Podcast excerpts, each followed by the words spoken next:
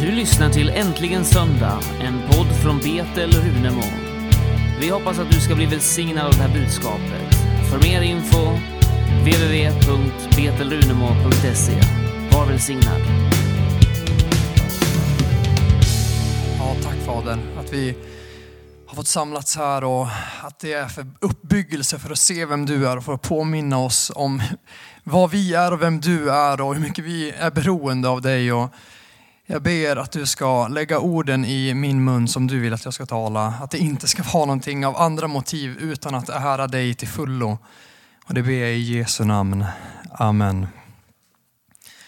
Och jag tycker det är, så, det är så skönt att bara tänka på det. Jag läste i Jesaja 44. Eh, och där står det i vers 6. Så säger Herren, Israels kung och hans återlösare, Herren Sebot. Jag är den förste och jag är den siste. Utom mig finns ingen Gud. Jag tänkte på det Alicia sa, att vi har, det finns alla de här religionerna, men det finns bara en Gud.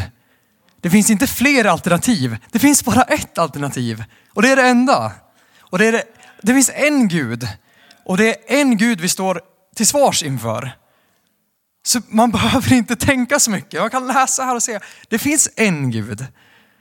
Och han har gett oss de tio budorden så vi vet mycket väl att vi också liksom behöver nåd, som hon förklarar Alicia. Och det finns bara en frälsare. Och det är Gud i människa Jesus Kristus som tog straffet på sig. Det är, det är så skönt när det är svartvitt. Man slipper att behöva undra och tänka. Utan det, allting är så klart och Bibeln är ett tveeggat svärd. Det är skarpt och det skiljer på allt. Svart på vitt. Och det jag tänkte dela är någonting jag tänkt på under en längre tid och det är bönen. Alltså hur viktig den är. Och jag tänker utgå ifrån Jakobs brev kapitel 4. Så kommer vi vara lite i, i första kapitlet sen också. Men vi börjar i kapitel 4.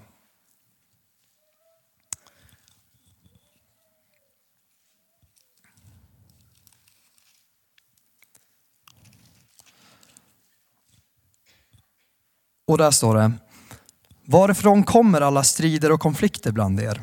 Kommer de inte från begären som kämpar i era kroppar? Ni vill ha men får inget. Ni mördar och avundas men vinner inget. Ni kämpar och strider men har inget, därför att ni inte ber. Ni ber men får inget, därför att ni ber illa, för att slösa bort det på era njutningar. Ni är otrogna, vet ni inte att vänskap med världen är fiendeskap mot Gud? Den som vill vara vän med världen blir fiende till Gud. Och kontexten är ju det att de här, Jakob skriver till en församling där människorna har svårt att förlita på att Gud kommer ge dem det de behöver. Om de bara ber om det. Men på grund av att de, de tänker, om, om jag fått nej om jag ber till Gud, varför ska jag då be om jag ändå vill ha det? Och så roffar de åt sig på andras bekostnad. Det är det som har hänt här. Det mördas, det kan ju betyda att liksom, hatar du din broder så är det en mördare, säger Jesus. Så man har liksom på andras bekostnad tagit åt sig. Men här i den här texten så ser vi en ganska bra princip för hur vi ska be. För eh, det står ju så här. Eh, ni ber Ja men precis, vi kan börja i vers två där. Ni vill ha men får inget. Ni mördar och avundas men vinner inget. Ni kämpar och strider men har inget. Därför att ni inte ber. Där har vi det första problemet. De ber ju inte ens om att få det. Då, då får de ju ingenting heller. Det betyder inte att vi inte får någonting av Gud bara för att vi inte ber. Jag menar, vi får luft i lungorna. Alltså luften, allting är en, allt gott är en gåva från Gud. Att vi har mat på bordet, det är från Gud. Allting utgår från Gud, det vet vi ju. Så det betyder inte att vi inte får någonting, för då hade det varit kört för oss. Men det finns en aspekt av att när vi inte ber om, om någonting så får vi inte det. Lika som att kanske en förälder köper en leksak till sitt barn, säger vi. Så kanske det är så att den barnet är jätteotacksamt och liksom bara, ah, jag vill ha den där, jag vill ha den där, jag vill ha. Och då tänker föräldern att av, tuck, eller av liksom fostran att ja, men jag ger den när den inser att man måste vara lite ödmjuk och be om det. liksom. Så kan det vara. Men även, även överhuvudtaget att be om allt. För det står i Thessalonikerbrevet, be ständigt. För vi måste inse att vi är fullständigt beroende av Gud i allt. I vägledning, i allt. Vi kan inte göra någonting. Utan mig kan ni inte göra någonting, säger han, Jesus. Över det här med att han är vinstocken. Utan mig kan ni inte göra någonting. Och då finns det tydligen en aspekt av att vissa saker får vi inte för att vi inte ber om det. Men då kommer ju frågan, okej, okay, om jag ber om precis vad jag vill, då kanske jag får precis vad jag vill. Men det är ju inte fallet. Och det blir nästa punkt då. Eh, och det är ju att, det står i vers 3, ni ber. Det betyder alltså att de bad ju också. Det var inte att de absolut inte bad. Det fanns gånger de bad och då svarar Jakob, ni ber men får inte. Och varför då? Därför att ni ber illa för att slösa bort det på era njutningar. Så vi måste linje, det, finns alltså njutningar i oss som vill ta uttryck i våra böner. Och det är inte rätt. Men hur ska vi då lösa det problemet? Jo, och då har vi ett ganska bra, eh, det där bibelstället där det står om jag förblir i er, nej om ni förblir i mig och mitt ord förblir i er, ska ni be om vad ni vill och ni ska få det. Det är ju om ert ord förblir i mig. Om vi läser vem Gud är och hur Jesus bad, hur Jesus, liksom hans uppdrag på jorden, hur det såg ut. Han sa förne, alltså att vi skulle förneka oss själv. Alltså att be och förneka oss själv, alltså då är det många, det blir ett filter. Det är mycket som försvinner ur bönelivet då. För det är mycket vi själv vill ha av våra egna liksom, ambitioner. Och... Men tänk om vi kunde be saker utifrån att ge Gud all ära. Utifrån att vi själv liksom säger upp allt annat, utan vi, vi tänker att jag ska vara en välsignelse för andra. Vi finns här för att vara en välsignelse för andra. Eh, och när vi ber så, då kommer det hända grejer alltså. Det är jag helt övertygad om. Och det står också i första Johannes brev kapitel 5 att vi ska be enligt Guds vilja. Och Guds vilja här, Bibeln är Guds vilja i skrift. Det, här kan vi veta exakt vad Gud vill. Och läser vi det, då, ja, men då kommer vi be efter det Gud vill. För det här förvandlar i vårt sinne. Vi förny, ja, men, uh, bli, vad är det han säger Paulus? Ja, men att vi ska förnya vårt sinne. Och det händer här i. Allt utgår här i. Och jag tyckte också en annan punkt, det är att vi måste ju be och inte tvivla. Vi måste ju be och tro att Gud hör oss. För det står ju i, nu kommer jag inte ihåg vilken psalm, men att innan ordet är på min tunga så vet du här allt om det. När vi ber så vet han redan det. Han känner våra tankar fjärran ifrån, står också i samma psalm. Så vi måste be, och det står ju i Jakobs brev 1 kan vi gå till. Och vers 6, eller vi kan börja, eh, vi kan börja från vers 5. Där det står, om någon av er brister i vishet ska han be till Gud som ger åt alla villigt och utan att kritisera och han ska få. Men han ska be i tro utan att tvivla. Den som tvivlar liknar havets våg som drivs och piskas av vinden. En sådan människa ska inte tänka sig att ta emot något från Herren, splittrad som hon är och ostadig på alla sina vägar.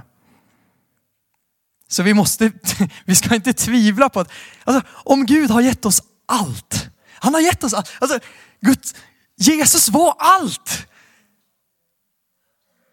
Det var hans alltså, mest älskade. Vi fick det. Vad skulle han då, varför skulle han inte ge oss allt vi behöver?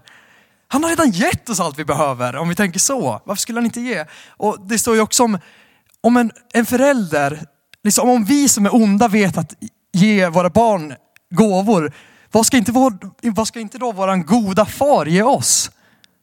Vi är ju hans barn. Och jag tyckte också Charles Spurgeon, han är en väldigt stor liksom, förebild inom ja, att vara en gudsman. Och han sa så här. Eh, jag, jag para liksom meningsciterar han.